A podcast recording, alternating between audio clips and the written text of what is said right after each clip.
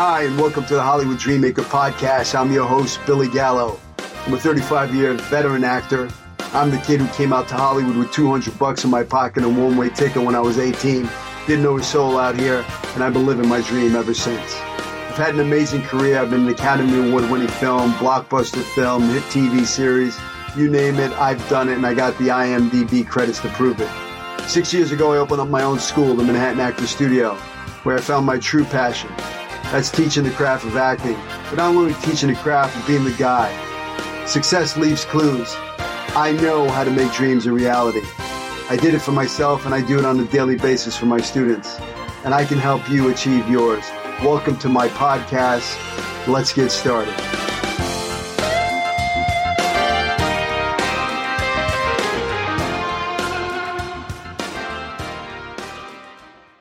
Welcome back. I am super excited to introduce my guest. He's an actor, producer. He's got more acting credits than anyone I know with 284 film and television credits on IMDb. Some of his films credits are with friends like these, The Lightship, Total Recall, City Slickers, Die Hard 2, just to name a few. Some of his TV credits include Friends as Mr. Tribbiani, Joey's father, Family Ties, Barney Miller, Golden Girls, Murphy Brown, Rhoda, Alice, LA Law, Hill Street Blues, and many, many others. He was a series regular on Champions, The Last Resort, Charlie Grace. I mean, I could spend an hour just reading his resume. I want to welcome my friend, a great guy, a fellow Brooklynite, Robert Costanzo. Bobby, welcome to the show. Right, right. Yeah, that's funny. Welcome, Billy. It's great to be. It's great to you know hook up with you again. And uh, yeah, we are both uh, obviously from uh, you know. My wife always says I'm prejudiced, but we've got quite a few alums in all walks of life, don't we, in Brooklyn? it's amazing. It's a, it's a rare breed, the Brooklynite.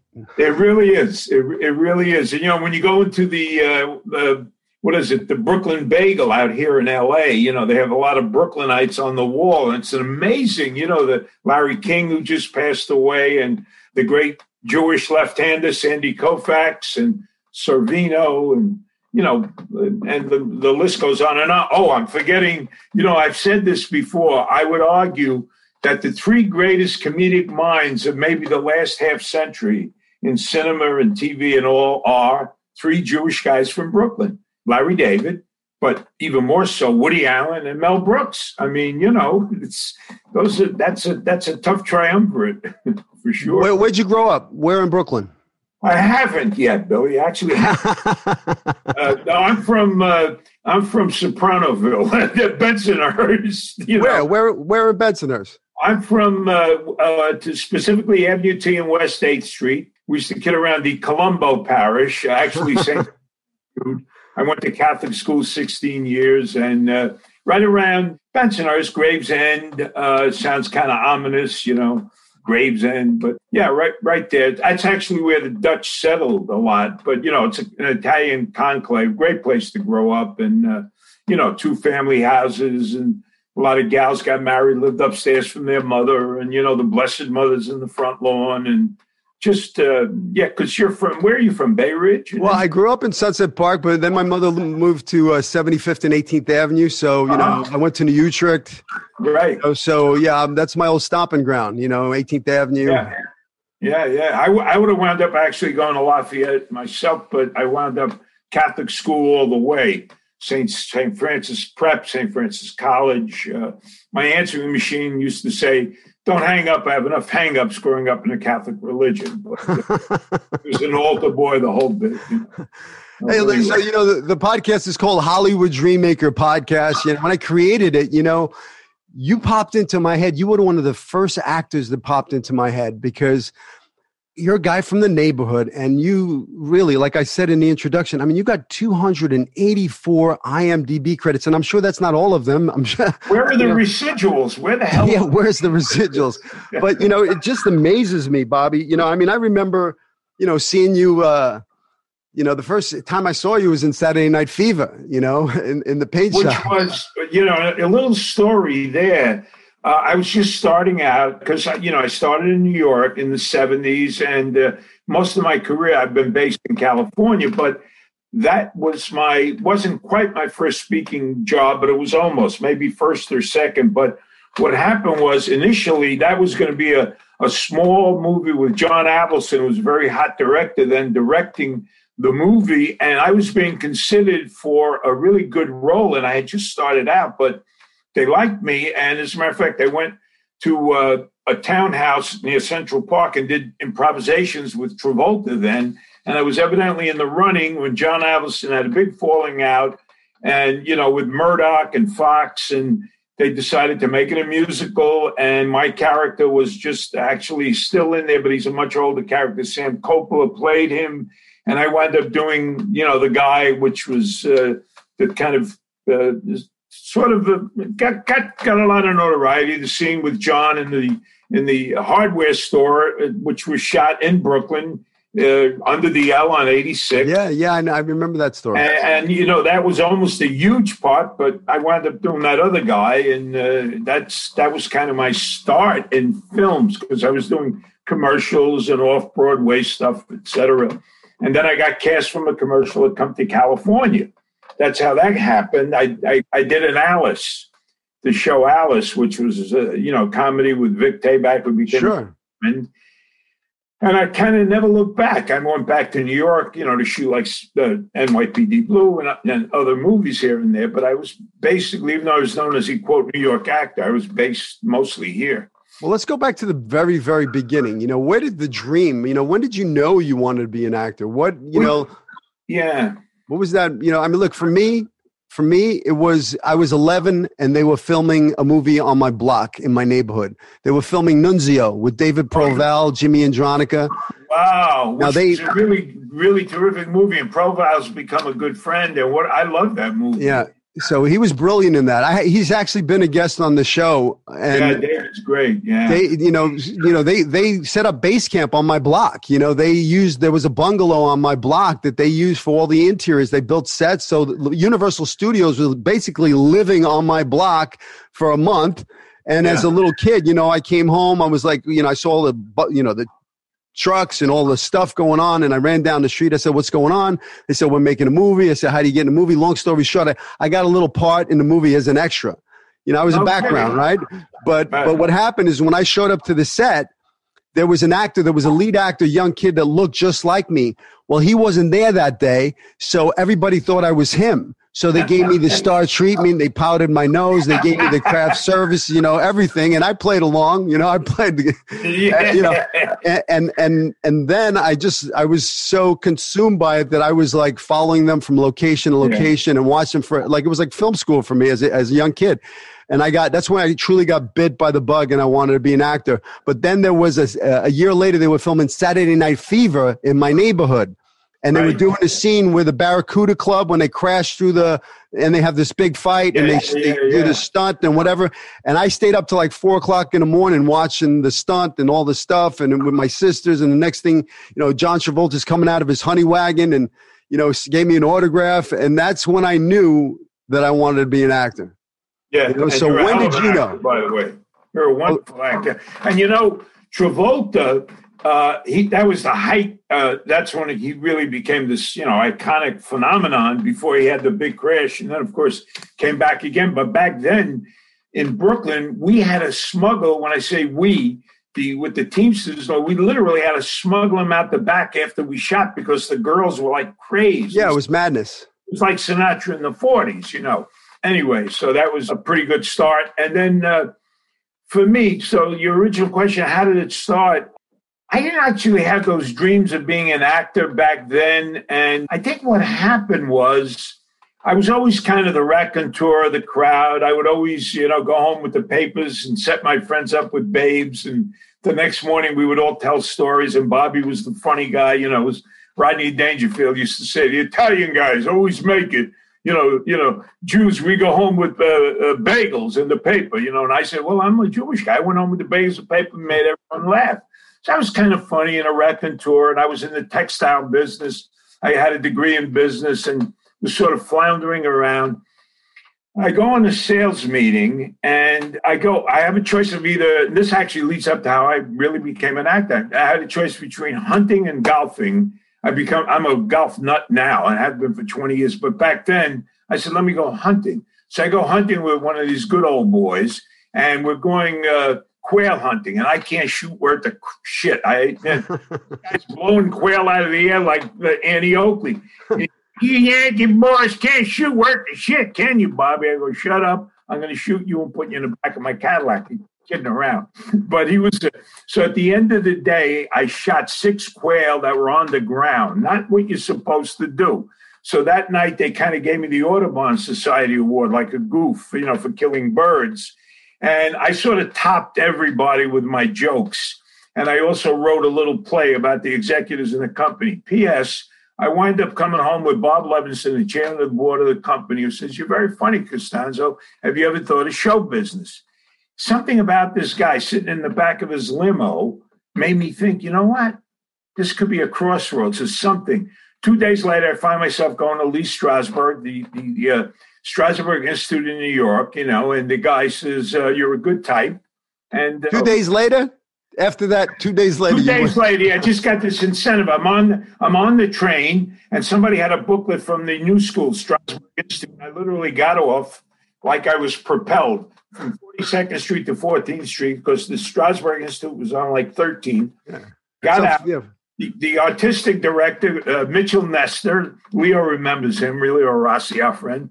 And Mitchell goes, You're a good type, $150. You start classes on Saturday. And I said, I blow that one day at Aqueduct. So and then I was like transported into a new world, Billy. It was like, wow, look at these babes who would never look at me or say, Would you like to come up to my loft and rehearse Antigone? You know, I go, fuck yeah, you know. that started.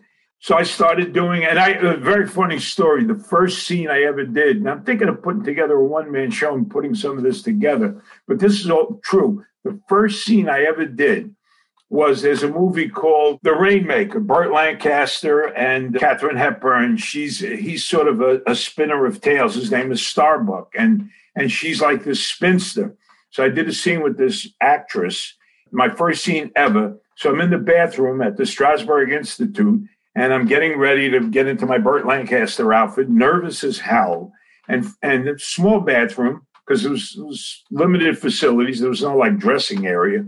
So whoever was in the stall there, I went, whoa, I don't know who's in there, but I know what to use for my next sharp smell sensory exercise. From the method, we do all that. And out comes Strasberg. Oh my God. In the bathroom. He goes, Never mind the sharp smell. You make sure you wash your hands. So now I'm a mess. I go in to do this scene with this actress, who, by the way, was a foot taller than me you can believe it. Um, you know, we say our inner objective as actors. My inner objective was to make her laugh. I rehearsed with her two weeks. Could you believe I could never make her laugh? And and a very sad footnote to this. Later on, I was doing championship season in Rhode Island. I heard it on the radio. She answered an ad and was killed and raped. It was terrible. This was about two years after I had done the scene with her. Anyway, I go, yes, terrible oh God, her name was Karen Schlegel. She was talented and God. Anyway, we go to do the scene, and in the scene, she takes off her, the pins out of her hair, and Starbuck kisses her. So I go to kiss her. I miss her lips. It's a disaster. The class is laughing. And after, you know, the encounter with Strasberg, so that was sort of my, you know, introduction into acting, but I persisted. that's awesome.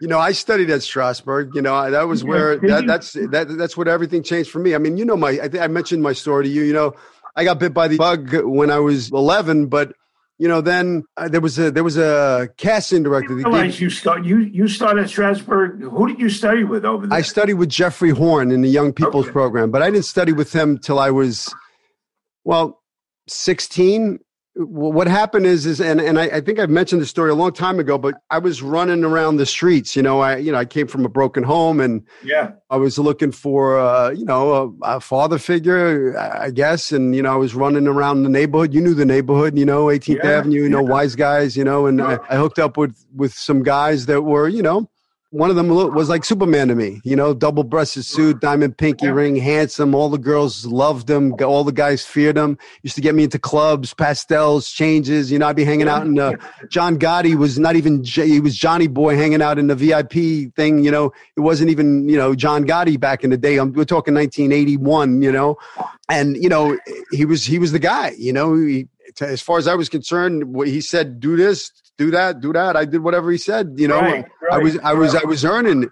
He was my idol, and and then one day, uh, you know, I had cut out from school, and and I was walking down the street, and I, I ran into him. He said, "Come on, take a walk," and he walked into a jewelry store that he was shaking down. and collected his, you know, collection, and then he started walking down, and he walked to a men's clothing store in Brooklyn, and he walked in, and I stay. I was outside of the place and I watched him have a conversation with the guy behind the counter. And then he walked over to the suit rack, grabbed a bunch of suits, put them over his shoulder, and started walking out the door.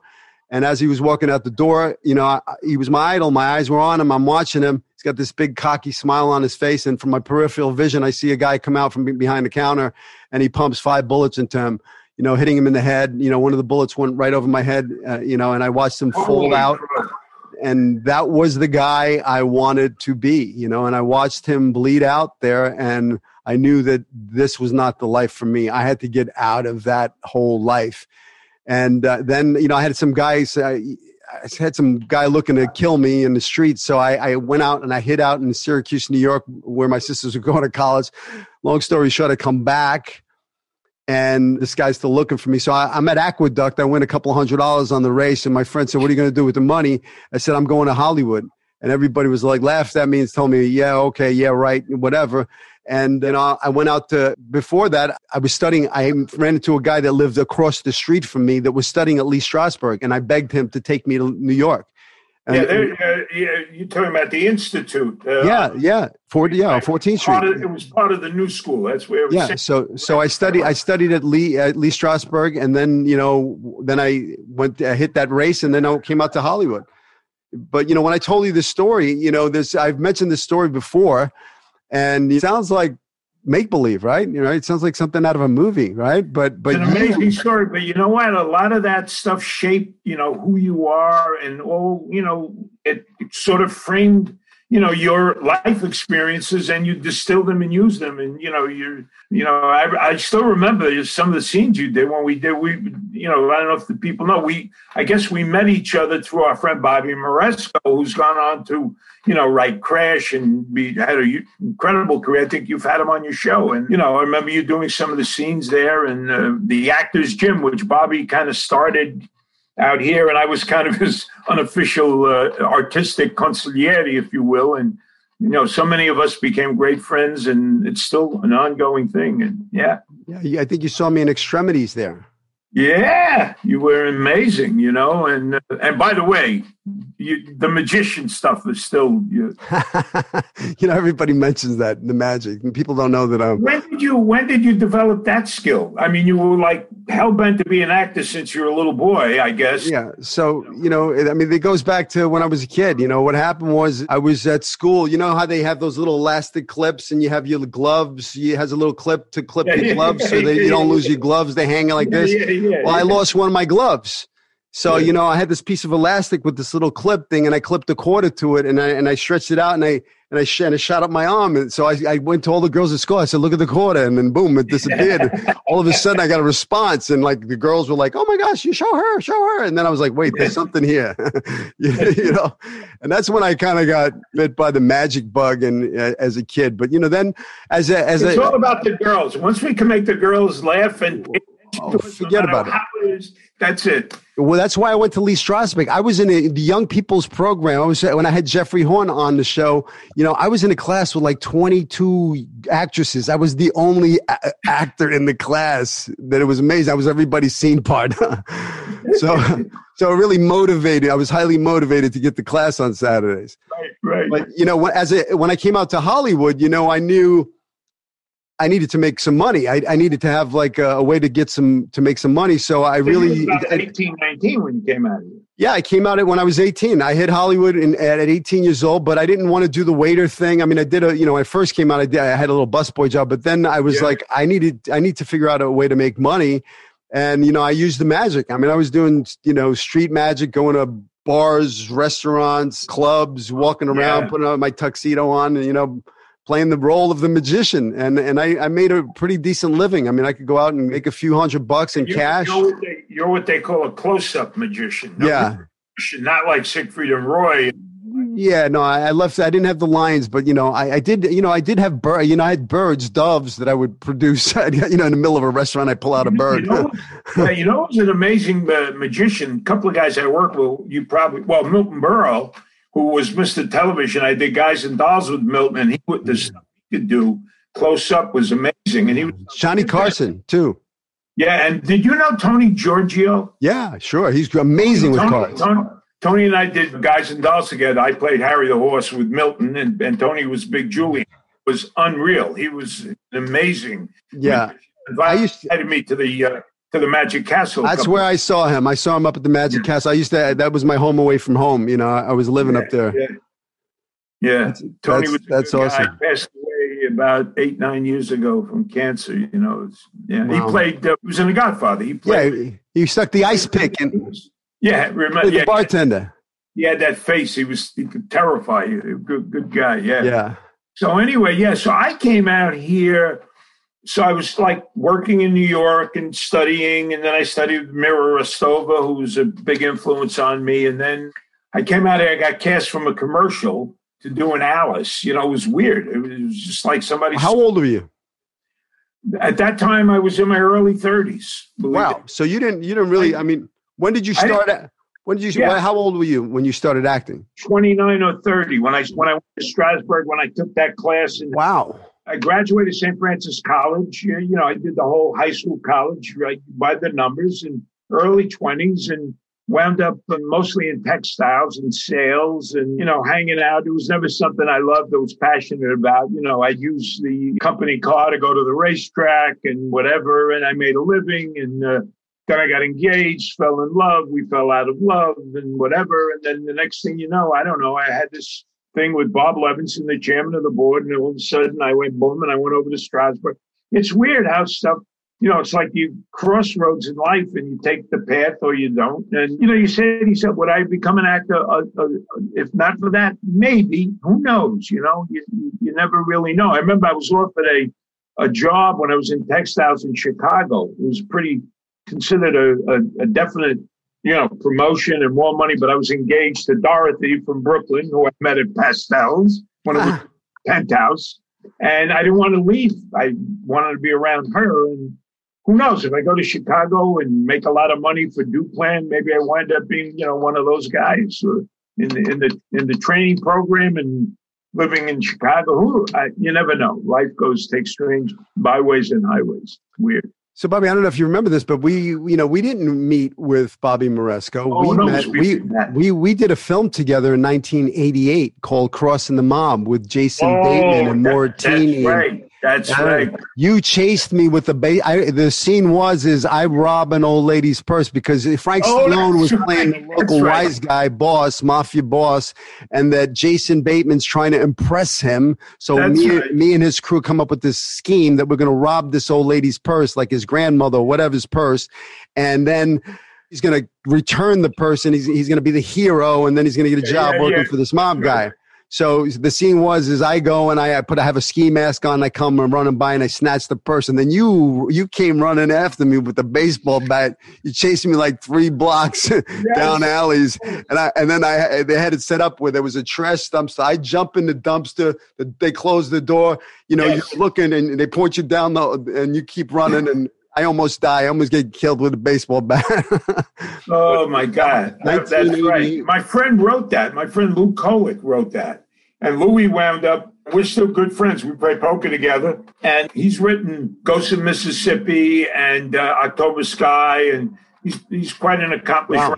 good pal. I'm going to tell him about that again because we we we have a Zoom meeting of all our ex poker guys who can't play poker now because of the pandemic. yeah. Well, you know, there is poker online. There is the, you know, no, but I'm not. That's not my thing. You know, I'm not. Uh, Yeah, but you can play. You can look at each other too via Zoom. So you can play and then look at each other. have you done it? Have you done? I it? have. I, I played in a tournament. I came in second place. Yeah, I've, I, I played in tournaments. I love I love uh, Hold'em poker, but uh, I have not played it online anyway. But uh, that's right, crossing the mob. Right? Wow. Hey.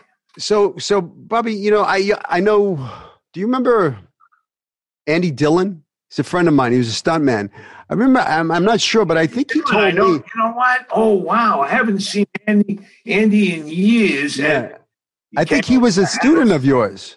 It, it, yeah, that's right. I've uh, yeah, I used to I used to coach privately here and there, and even now. Um, before again, before this scourge and all, I, I was uh, occasionally going out to John Ruskin School in Santa Monica and Steve Snyder's workshop, which he Leo Rossi was connected with at one time. So I've done a little teaching. So, so I'd love to talk to you about you know what's your approach. You know, I mean, you studied yeah. with Montgomery Clift's and Armand Assante and Alec Baldwin and Jessica Lange's teacher. You know, what, what, what, what did you get from that?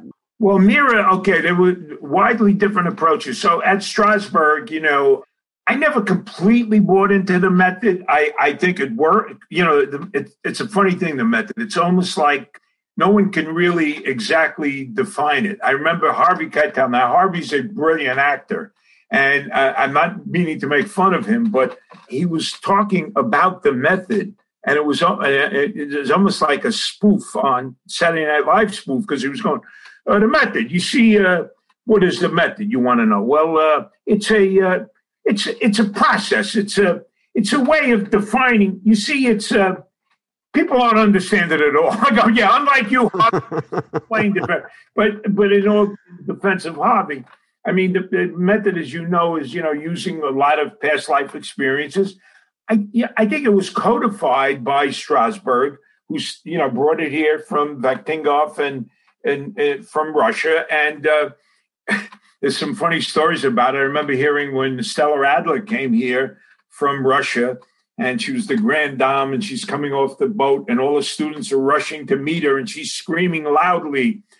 And they finally, as they get closer, they hear her saying, it's wrong. We're doing it wrong. wrong. and you know the method, but you know, obviously, I think anybody, any creative person, you know, uses their imagination, life experiences, parallel experiences. I go a lot to people. I go to guys I know because I tend to play, you know, guys from my background, the neighborhood, and there were a lot of colorful guys, as you know, growing up. I often like sort of uh, inhabit their whole psyche and it comes out, you know, the rhythm of their voice. You know, I do use uh, affective memory is a is a strong thing with me. Um, smells sometimes, so in a sense, I do use the method. What Mira Rostova worked on, though, she was almost anti-method. She was all about the imagination and the script. And uh, a lot of people have mocked her because she had five key words she used. It was, uh, she would talk about uh, simple things like uh, if you had a, a, line, a simple line like it's raining outside, and how the conditions of the scene would change that. If you were uh, a weatherman and your job, you know, was important that you were right, well, it's raining outside, you're happy. You know, if you're going to go on a picnic with your girlfriend, it's, raining outside. So simple, but you know, she would call them the I, about five words: lament. Uh, what are they now? to lament, to admit, and she codified them. It's funny, I can't quite recall them now, but I, I used to kid around with Armand Assante, and I would imitate Mira because she was this sort of little bird-like Russian woman who would sit there.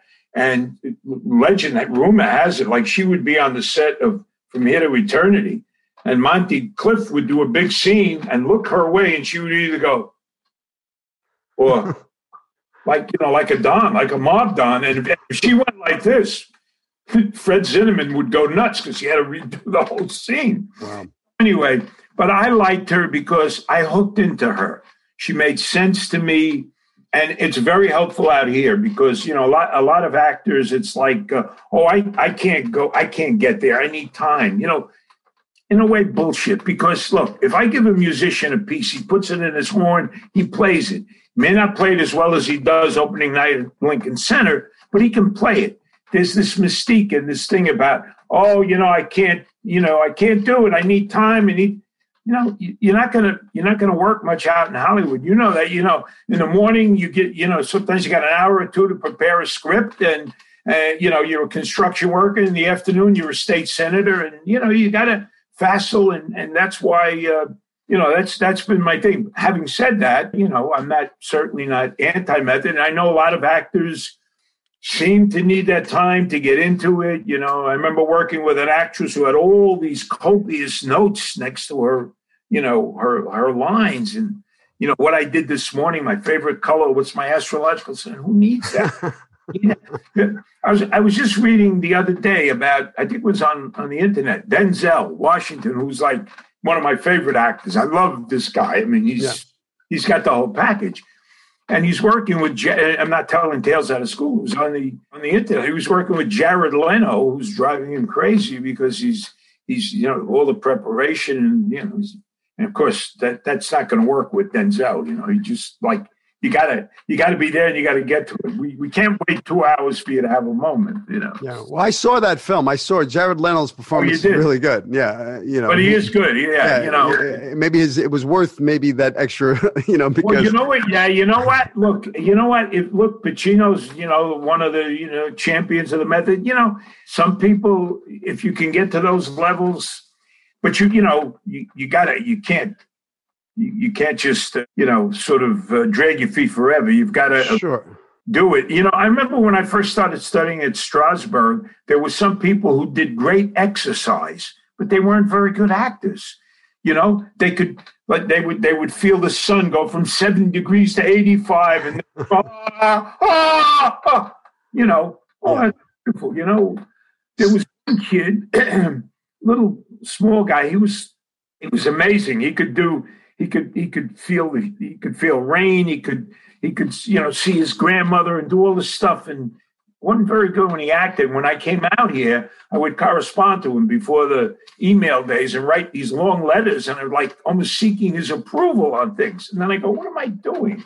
This kid's like tending, you know, bar or waiting tables. I'm out here making a living, and I'm, you know. So I stopped writing. because he would be critical of my shit. Well, you were pretty good in that Barney Miller, but you know, you could have on go. you know, I believe, you know, actors should study them all, study, you know, everything, yeah. and then create your own method. You know, figure out what works for you. You know, build your actor toolbox. Know how do I get to that place? Yeah. You know, what yeah. is it? What is it? What is my triggers? What do I have? You know, if I if I have to go to that emotional place, where's my truth? You know, don't yeah. act. You know, take your truth, your soul, and hand it over to the character. You know, and make some big choices. Let's talk about you know auditioning. You know, you yeah. mentioned nerves in the bathroom at Lee Strasberg and stuff like that. Have you uh, had to deal with nerves and, and nervousness, or as an actor, or auditioning, or any of that kind of stuff? Yeah, yeah. Sometimes, uh, you know, I, I think when a when a scene is sort of a little bit out of my bailiwick. You're a little nervous. I mean, one that comes to mind is I read for, I forget which Shakespearean play it was, but I was awful because I was nervous about it. I'm reading for Tony Richardson, who's a, the great English director, and I was a mess. And, you know, that, that was a lesson well served. I said, you know, you've got to, but the good thing about doing that is the next time I go in for something that's a little bit out of my bailiwick, a little out of my range, I think I'd, I'd be more comfortable because I've been through the you know, the, the, the nerves of it and all. But uh, generally, uh, and I would tell that to actors, you know, don't don't do what I do because I have my own way. You know, well, you know, nowadays, unfortunately, we're either self taping or even before the pandemic. I don't know about you, but there's a lot of, uh, you know, people putting yourself on tape, even if you're a fairly accomplished actor, and then they send it in. And I, I hate that. I like I like the producers in the room myself because I think they feel who I am a lot way, you know. Absolutely. I mean, you know, for me, you know, you're you're a great guy. I mean, your personality, people like you, they want to be around you. You know, when they meet you, they're going to want to work with you. So I think it's really important, you know, the the that relationship thing. You know, it's it's yeah. to be able to meet somebody in person and th- th- then get a sense of who you are. Uh, is is going to be completely different. Yeah, because I mean, yeah, yeah, I mean, like when we were doing with friends like these, where I got to play the lead that Penny Marshall produced, and I was in on some of, I was in on all the auditions for the most part. And you know, it's fun to be on the other side and look at it, and then you really get a sense of of, of people, of actors, and sure about, and you say to yourself, I think I'd like that guy or that gal on my set. I think they would be you know, I, I, could I could feel even if they don't hit every note, and some other actor maybe hits it a little better here and there, but you know, there's an intangible sometimes that you, you get. It's a crapshoot sometimes, you know. It, it is, uh, and, and, like I said, I told actors, you know, I have my own way of kidding around and trying to disarm people, and you know, saying stuff that's like depending on on the project. Uh, I, I, I literally have said things like, uh, "Listen, I know you got time to think about this. You're not going to find anybody better, but uh, I'm sure over the weekend you'll think it over. You'll fuck it up, and you'll hire Jan Michael Vincent for you know to play, uh, play an Italian mob boss or something. You know, and, and sometimes that works. You know, and uh, I remember one time I read for a, a, project for Jim Brooks and those talented writers and all. There was a, a short live series. They wound up going with. Um, it was for a tennis pro, and they wound up going with a, a great actor, William Devane. But I really thought this guy was me, and I read it. I'll never forget. I just you, you, you know you read something and you know, and I literally flip the script up in the air, and I go, "That's as good as it gets." Now go hire John Stamos or Jim, you know, somebody who's completely different than me. of course, they build. They, you know, sometimes you grist for the mill. They they know they want Bill Devane was a name, and you know, they're just killing time in case they can't make a deal and all that stuff. But, you know, that's you know the business has changed drastically from yeah. when when you know i mean we've been i've been in the business you know i came out here in 84 so i mean when did when did you come out here i came out in 77 okay so 77 so you know you've been in the game for for a long time and and you know back in 77 and even 84 it was a different time you know we were like you know with our black and white headshots with our resumes yeah, you know, and, and, and and you know I, am still not I you know I, I kick myself in the ass sometimes and it's not out of being an ego like oh they should know who I am. But I you know I'm not proactive enough with the whole you know, internet and getting yourself online and you know getting your reel back up to speed et cetera et cetera you know. So uh, you kind of got to do that now you know? Yeah you have to, have to. Joe Mon- Joe Montana. I said Joe I don't know if I could make it these days as an actor. Who knows you know it's a world. You're, you're absolutely right. Yeah, just uh, listen. And, and sometimes, you know, it's my good fortune sort of to be who I am and the way I look, and sometimes it's my uh, it, it's the sort of bane of my existence because I always feel like there's a lot more I could have done, should have done, would have done, might have done, but you know, you you get your niche, and it's there's a lot of talented people and. I'm happy to have that niche, although that niche is going away as you get older and all. It's they forget about you sometimes. Yeah, but you know that's why you get all that digital stuff out there. You got to have yeah. your demo reel yeah. out there because there are a yeah. lot of young casting directors that you know they weren't they, they weren't even born. they don't have no idea who you are. But you got to have that where they can click on and go, oh yeah, now I remember. I see it. It's right there in front of their face. You know, so know. it's really important. I mean, you know back in the day when I came out here, uh, I remember when I was looking for an agent. I got a list of agents from the Screen Actors Guild, and literally had, a, had one of those Thomas guides, you know, a book yeah. with the A4 to find out, you know, walking the streets, having to go to a payphone, put a quarter in it, make a call to. So I mean, now actors have it easy. They have this, you know, this little device in their pocket that gives yeah. them everything they need. You know, it's a movie making machine. It's a, it's you can write a script on it, you can edit it, you can, yeah, you can do everything on it and it's really important that that thing know, has changed everything. Look at even in scripts and the way you develop scripts, how you can use the device of the, you know, you don't have to go to the phone booth anymore. You flip it out of your pocket and you're online, and you know the the cell phone has become a big part of the. Sure, I mean you could dictate. Technology has become part of the inner workings of scripts and all that. Sure, it's it's it's amazing. It changes, but uh, what do you see the future of Hollywood? Ah, good question. The future of Hollywood. I hope it doesn't get to that point where you know there's always there's been that talk about they could sort of uh, CGI you know anybody and and you could create a face so you, you don't have to pay Tom Cruise twenty million dollars. I you think that'll happen or? Is- I mean, look what they did with The Irishman. Yeah, I yeah. mean, they, they, they made De Niro, you know, young. they, yeah, they made him younger. Yeah, yeah. Uh, you know, Pacino, they made him. Yeah, it's, it's, it's kind of scary think, what they can do. Yeah, I think they're still going to want though actors and people who can bring it. I, I don't think that'll change. But how they package movies, the whole streaming world. You know, here's the other thing. I was talking to you know Leo Rossi, you had on the show. We were talking this morning. What's going to happen when this thing finally ends and we can go like movies well, they just had a whole thing in, in the paper this morning, the Golden Globes, how it's become a television world with all the writers and most of your good projects. And but hopefully, when this thing ends, if any of these movie theaters are still in business, you would think people are going to flock to concerts, movies, and restaurants all over again. I hope. Otherwise, I, I don't know. I'm really not sure what the future will be, but certainly streaming and and how we get compensated for all that. That's all. I don't know. It's. Um, what do you What do you think? I mean, what's? I think I, I think once the theaters open up and all that stuff, I think people are still going to be scared. It's going to be trickling in. You know, it's going to yeah. be a slow process. It's not going to be like they're going to open up the gates and everybody's going to run in. I do believe that the future of casting will remain self tapes and self tape Zoom calls. You know, because why? You know, if I'm a if I'm a director why do I want to drive to Hollywood in traffic, you know, instead of staying in my Malibu beach house if I can just watch a bunch of tape of actors and choose right there. And then if I wanted to do a callback, just meet with them on Zoom. It's made it easier, I think. Now they've gotten accustomed to it. I think that might stick around from what I'm hearing that it's going to yeah. stick. You know, it's uh, those walking into the room may not happen. I mean, maybe maybe on a final callback if they want to just kind of see you in a personality thing, but I think a lot of them are going to be self tapes. And that's why I tell my actors right now that this is the time to become a master at self taping. Really figure it out. You know, your lighting, your framing, your everything. So that you stand myself. out, you got to stand out like a sore thumb. It's if I'm a casting director and I'm looking at 700 self tape submissions for one role, and it's the guy with the wrinkled curtain and the script in his hand, you know, and just saying the words. And then there's a guy who, you know, is in the wardrobe of the character. The background is let's say you're playing a detective and you're interrogating the guy you know you don't want to be with the, the blue background. Put yourself against a gray wall that looks like maybe a, an inter- interrogation room something real.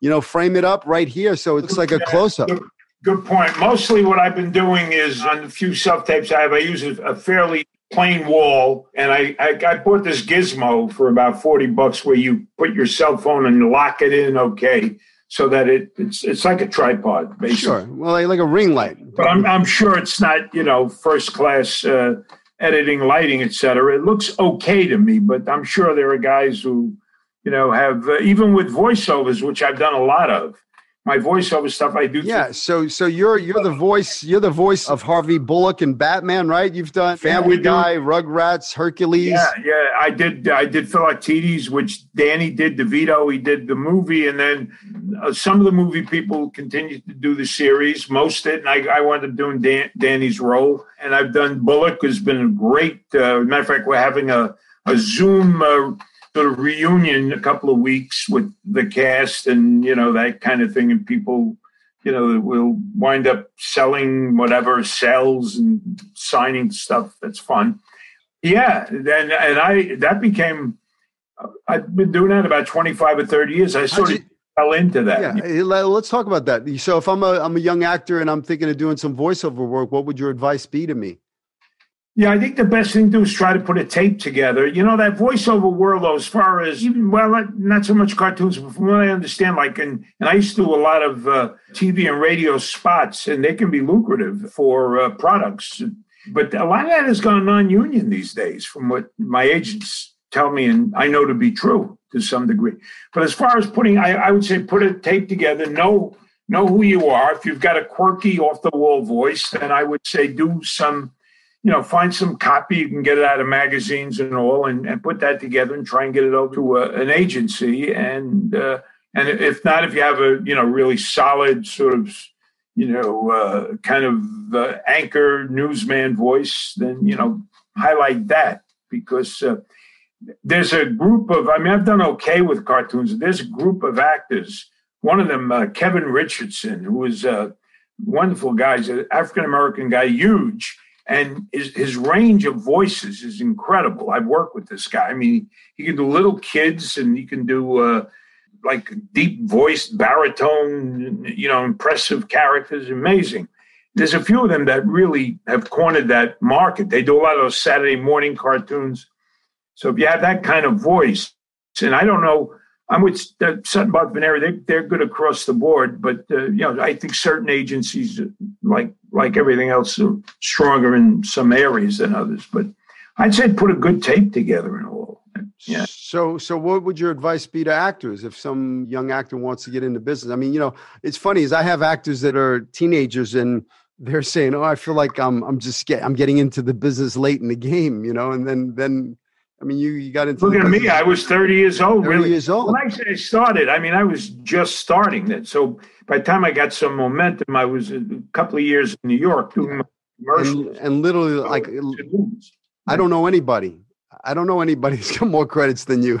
When I saw your IMDb, Yes, so I it's it's I didn't realize it was that many. That that is a lot. That is a lot of credits, you know. And and, and truthfully, Billy, uh, even nowadays, like you say, be more. Uh, I I've never been that proactive. I've never been that driven.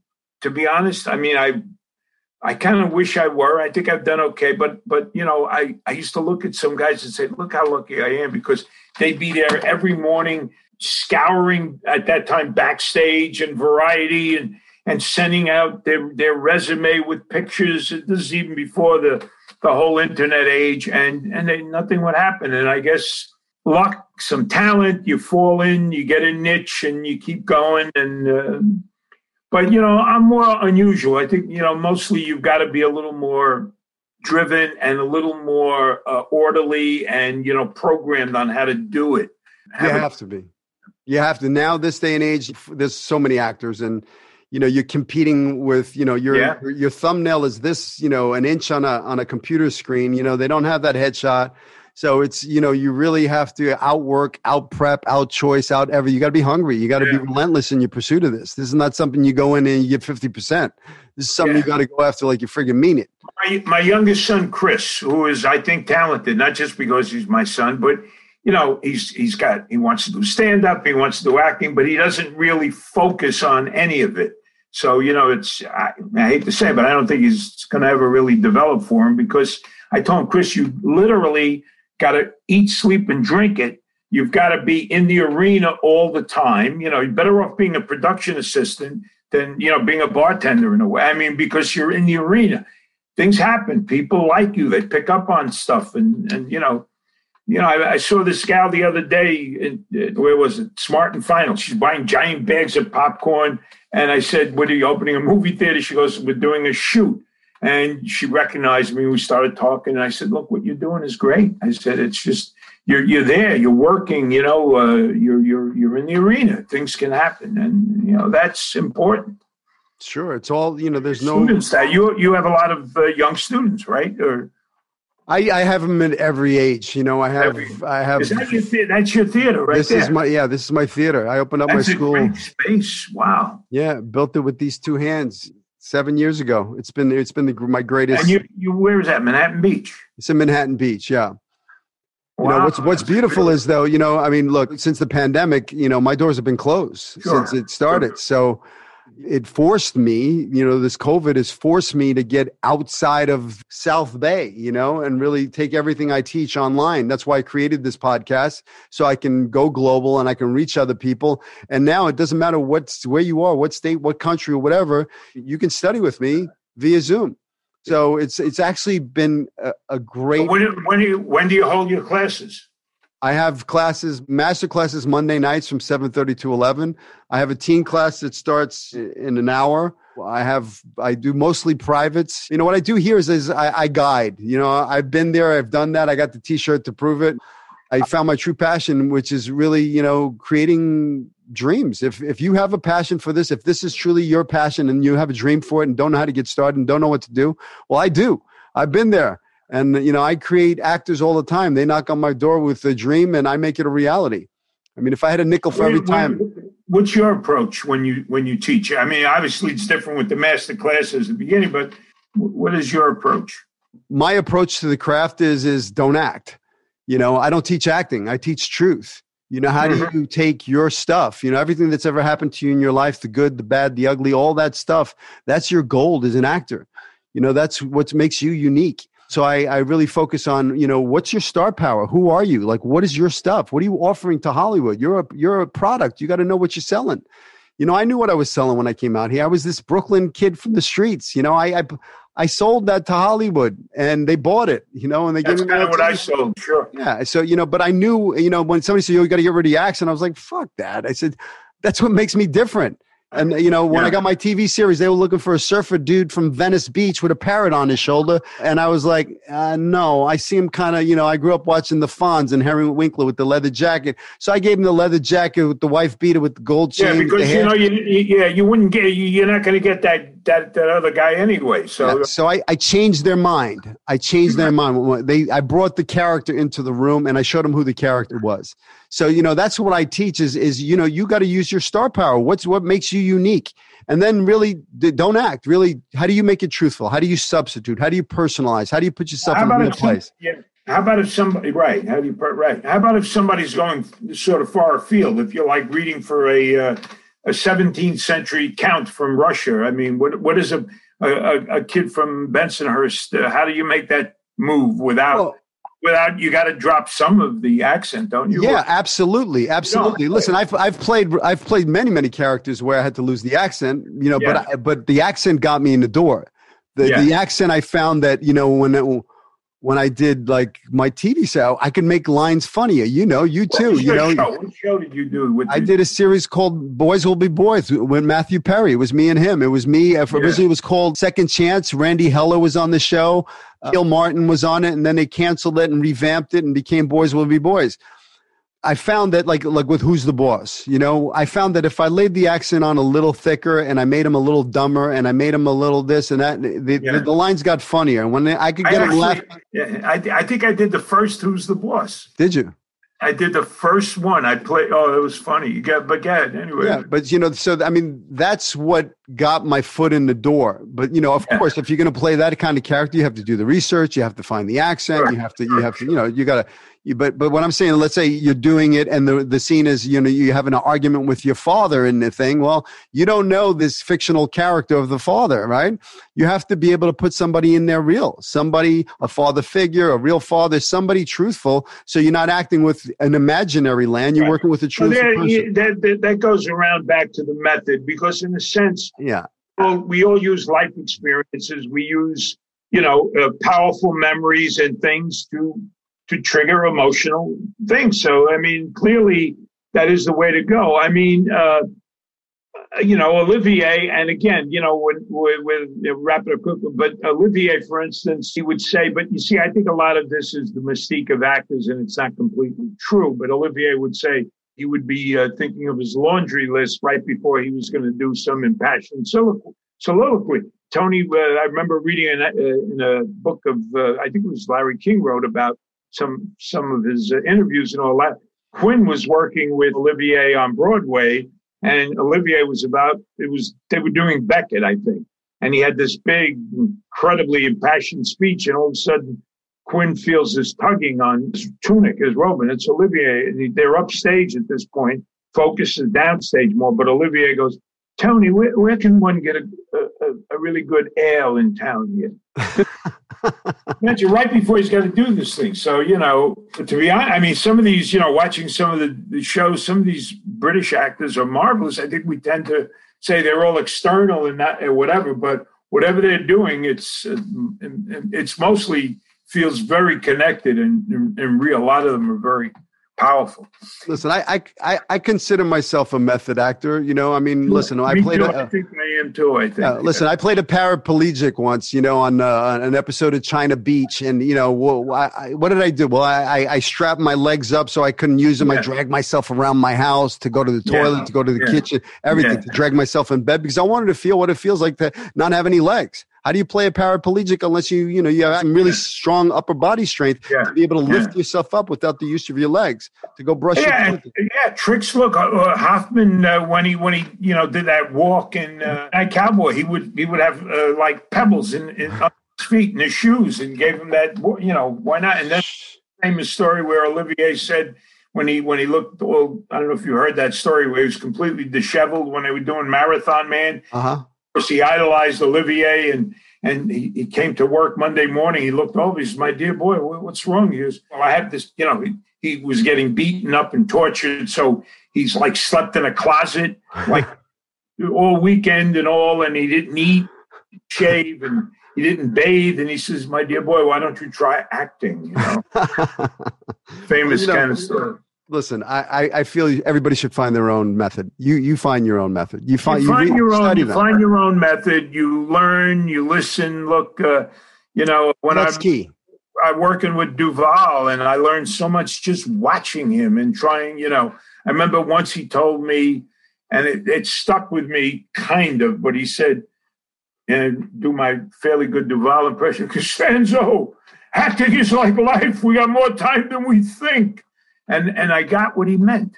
In other words, take your breath and you know and savor the moment and and it's your time. You're on camera. Don't rush it. And a lot to be said about that. However, you know, we all have our own motor too. We all have. I mean, I, I think I work better. I, I remember, uh, you know, Lovers and Other Strangers, which I've done a couple of times. A wonderful play. They became good friends of mine, Renee Taylor and Joe Bologna. But when I first came out here, and I looked like a young Richard Castellano, and everybody said, You're going to get the part.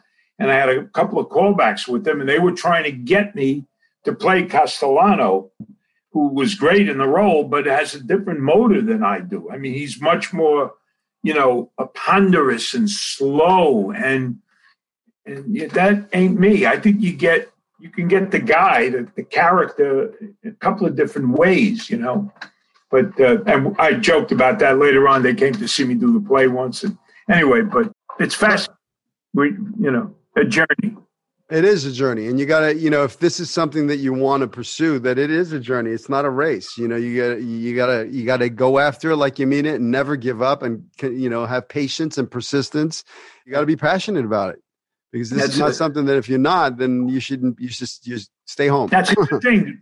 The three P's: patience, persistence, and passion. That's it. Let me ask you: if you would go back and give the little you, the younger you, some some advice, what would that be? be a little more driven do the things you know one of my great regrets is and i think i could have really really been really strong in that area is to have done more of the classics done more i've done a good amount of theater and i'm proud of a lot of the work i did. I recently did something a couple of years ago that in some ways i feel is the best work i ever did. It was called the alamo a wonderful play. We did at john ruskin's theater. But um, I wish I had done more of that. I wish I had really gone and really went after, you know, the Williamstown Festival and did the Arena Theater and really went after that. You know, I would occasionally sort of jerk myself off and send in a picture, but I never really followed it up. I really wish I had done more of that and, you know, done Chekhov, done Uncle Vanya, really had, really had done that. That, that was one thing. I wish I did some more musical theater. I, I, I can sing pretty well. And, uh, you know, I did Guys and Dolls, but I was more of an acting role. There's a couple of things. I do have some regrets about those things, but uh, I just didn't have Not as too much. late. drive. I wish I had more drive. I, I and people say you're full of shit. You're just uh, begging for compliments because you did well. I go, I'm not. I'm on. I'm nothing else. I'm honest. I really do wish I had more drive, more ambition. I'm, I'm, I, I was satisfied with things, and I wish I, I weren't. Uh, So that would be my advice. Kick yourself in the ass and be all you can be. Don't just say, okay, I did okay, made a living, bought a house, and really go because I feel a little artistically frustrated in that respect. Yeah. That's great advice. Don't get comfortable. Don't don't get yeah, don't get comfortable. Really, you know, really, really go after it, and uh, you know, and I'm I, I'm I've always been. Well, I don't know if that that's a negative. I've always been kind of self-deprecating and all. You know, I have great belief in myself and ego, but sometimes you put yourself down, and it's not so smart because uh, people think, well, he doesn't have much of an opinion of himself. Why should I have an opinion of him? Yeah, be your best friend, not your worst enemy. Yeah, you, yeah, you always think that everybody's kind of evolved and they get it.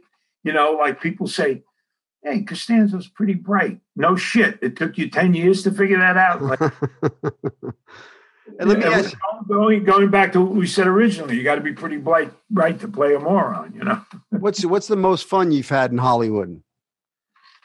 Oh, Jesus. I had a lot of fun doing with friends like these. I got to play the lead with all these wonderful actors. That was fun. I enjoyed that a lot. Uh, I've had, uh, I had a lot of fun working with the great Duvall on the light ship. You know, Bobby and I just bullshitting about everything about broads and life and wise guys and tough guys from the South and great food and, you know, just wonderful being Anne Bancroft's husband in Fatso, and you know, having her yell at me like my aunt, and and and teasing her about the fact that she needed glycerin in her eyes to cry, and then she said, "I really didn't, you bastard," and she showed me what she worked on. It was just a lot of great stuff.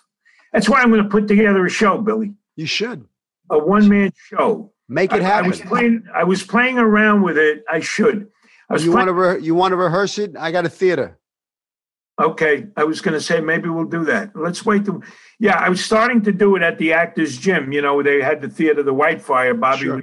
before the pandemic, and I was playing around with it there. I started out with the the Strasberg story, and you know, I realized all the anecdotal stuff that I have. The uh, great.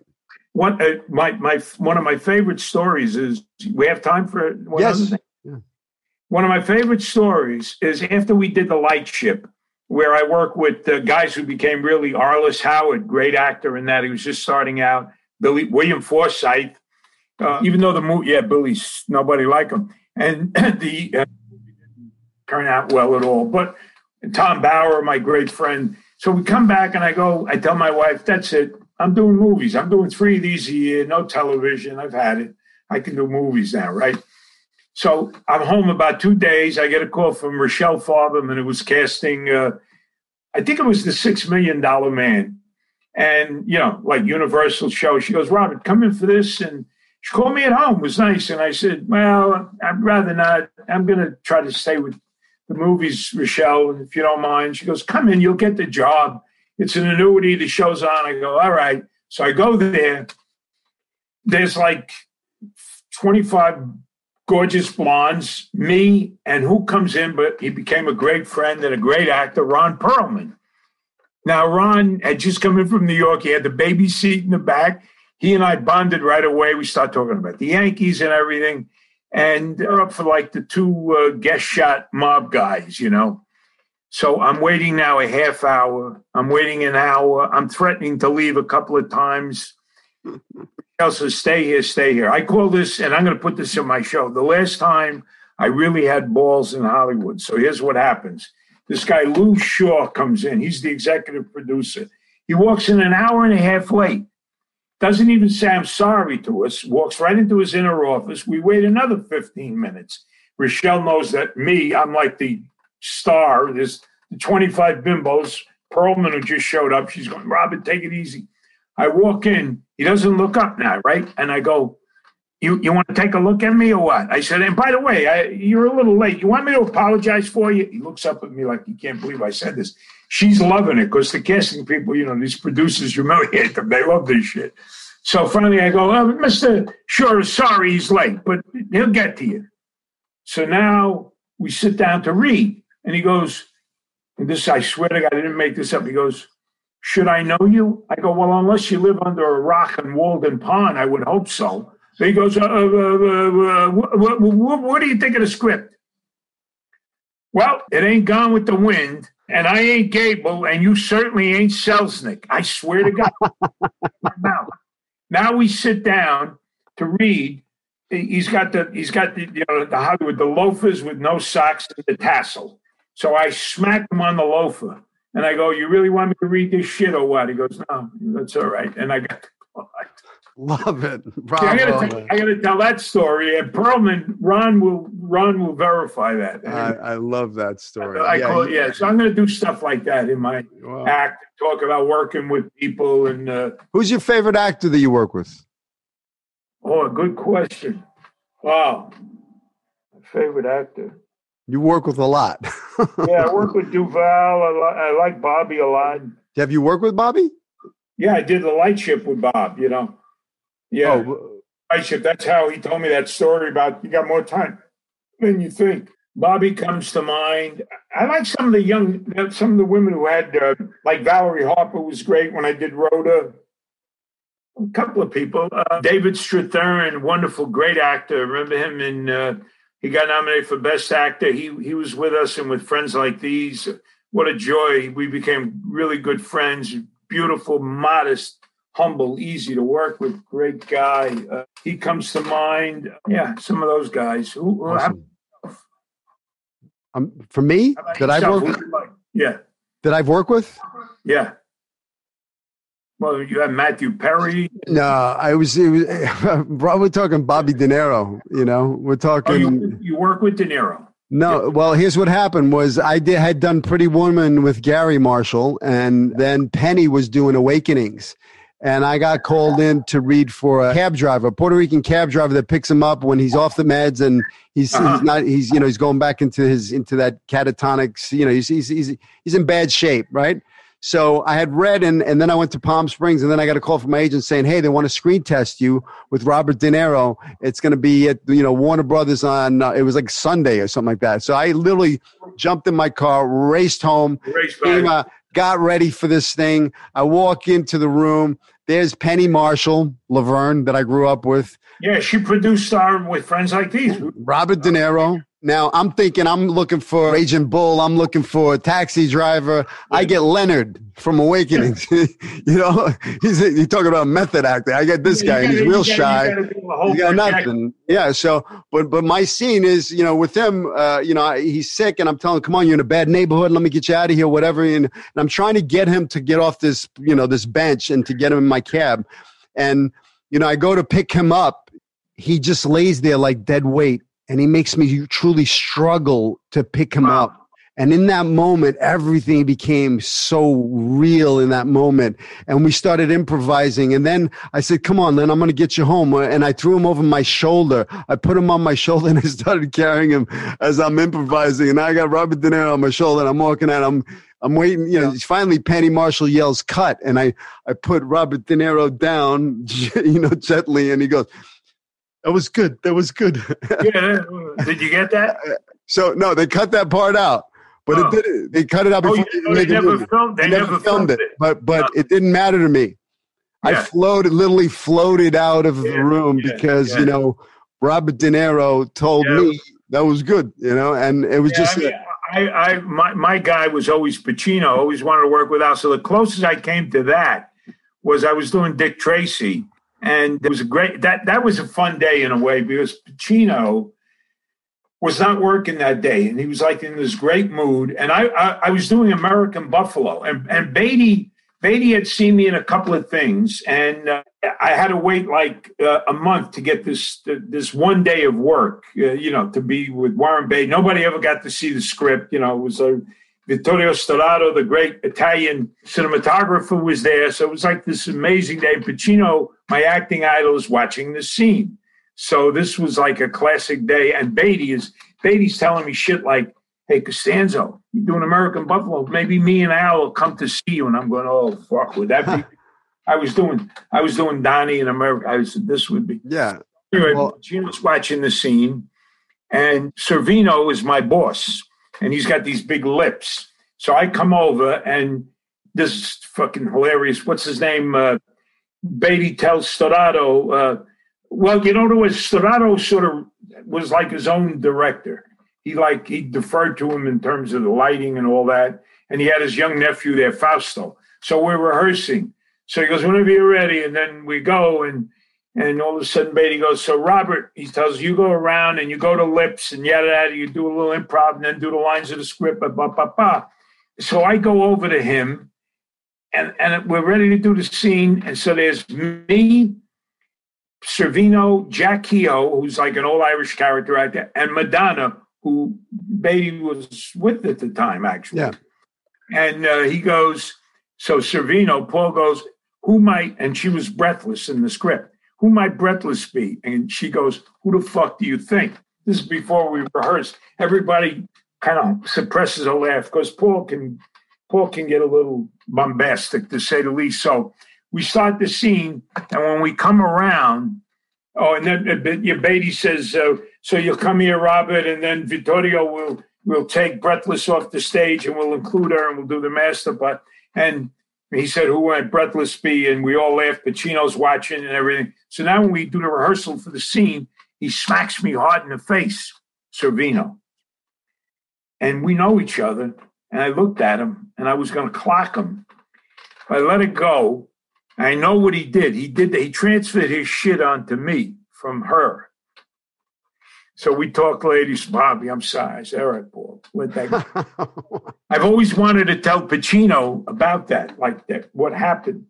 So now, cut to John Capodice and I go see Al do Salome, and and John knew knew Pacino because he had done American Buffalo with him. He went. He was understudying J.J. Johnson. They went to London, and wow. we went backstage, and I finally got to tell uh, Pacino that story. He laughed, you know, but it was it's crazy shit like that. Yeah. I just wanted to work with uh, Pacino. Though. Yeah, me too. I, I, got to meet him backstage when he was doing the yeah, Tennessee Williams. Yeah, yeah. Yeah, I mean, you know, I noticed that you had your your first acting credit was Dog Day Afternoon. What's up with that? That's not my. Uh, yeah, you know what? Uh, who was that? My first acting credit. I was an extra in that. A lot of us were extras in that. You, were you out there on the street during I was out there on the street. Yeah, I, that was not a speaking part, right? But I was. A, you know what's funny about that? They did a uh, like an anthology of great films of the '70s, and I'm not a, a principal in that. I, I'm not supposed to get. I never got residuals. I was. I was. You know, an extra. Yeah. Some money we all became a lot of us became friends. We were young actors, you know, out here in Hollywood. A lot of them are doctors and nurses, and but we all wanted to be actors in New York, and we were all on that movie. And they called me and asked me if I could, if they could use my.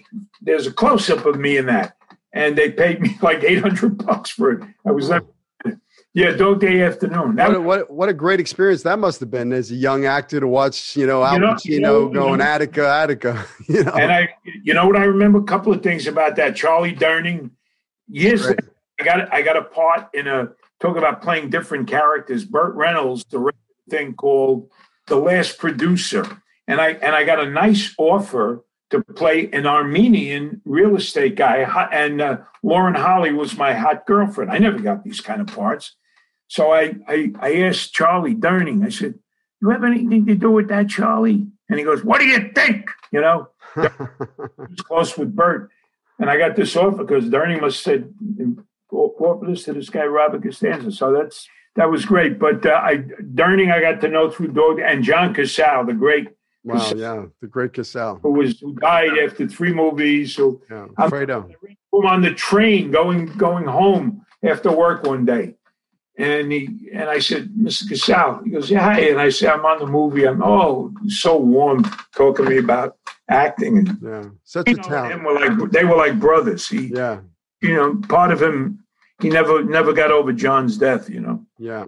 Anyway, anyway, listen, I, I got to tell you, I am so honored to have you on the show. You know, imparting your wisdom, your knowledge. I'm a big fan of your work. I look forward to seeing you, you know, you got to put that play together. I, I, I want to see it. I want to come watch you on stage doing that. I think you're such a talented actor. I think you're a hell of a guy, and I'm I'm truly blessed to have you on the show. So I want to well, thank you from the bottom of my heart. Billy, thank you, man. I've always I'm glad we reconnected again, and uh, we'll stay in touch more. Yeah, absolutely. It's so great to see you. You're, you know, I don't know if the people out there know how talented you are. I'm sure they've seen you in things. You're you're something else. And uh, this is great. You're doing all this now, and you're you know moving actors and people, talented people onto careers. It's great. It's good to do this. Thanks a lot, my friend. Thank you, Bobby. Take care. God brother. bless. And listen, you, you know, once this thing calms down and you know the pandemic's over, I want you to come into the theater. I will. I come will hang out. All right. Take okay, care, buddy. Thanks. All right. Bye bye. Bye bye. All right. Thank you. Hey, thanks for listening to the show. Please rate, review, share this with your friends subscribe if you haven't. Please take whatever you get from here, the golden nuggets, and apply them to your career. Go after your dreams with passion. Don't let anybody tell you it can't be done. I believe in you. Follow your dreams. I'll see you in Hollywood.